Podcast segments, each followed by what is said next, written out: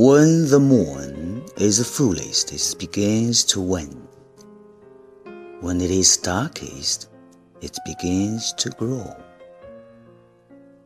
Hello, everybody. Thanks for enjoying with us.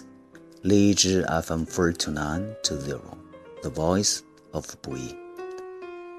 Today, let's enjoy a short passage of English. A lesson from the moon.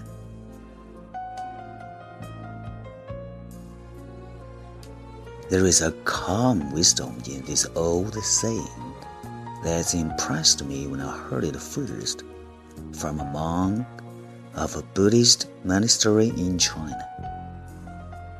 It has often helped me to retain a good measure of equanimity under stress and hardship, as well as when some unexpected success or good luck must have made me too exuberant.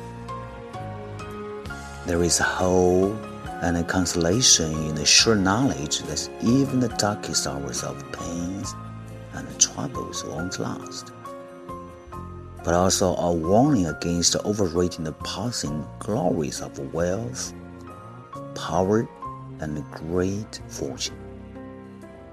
A warning and a hope not only for the individual, but for government, nations, and their leaders a brief summing up of all that history and human experience can tell us.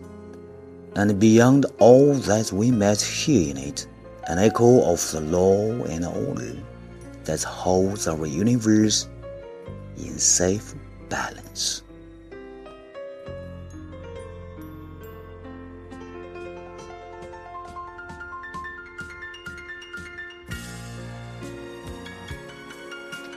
月亮带给我的启示：月盈则亏，月晦则明。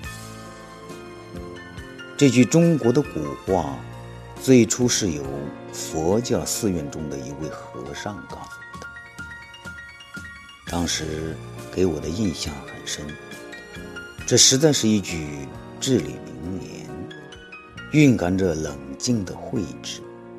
从那时起。每当我遭逢坎坷困苦，或者遇到可能使我过于兴奋的成功或好运的时候，这句话都曾帮助我保持镇定、泰然处之。这句话提示我们，不论痛苦和忧患的时刻多么黑暗，也不会长久持续下去，因而使我们感到希望和安慰，同时也警告我们。财富、权力和鸿运当头的荣耀，都只是过眼烟云，不可过于重视。个人如此，国家和政府领袖亦然。这句话所提供的希望和警告，实在是整个历史和人类经验的结晶。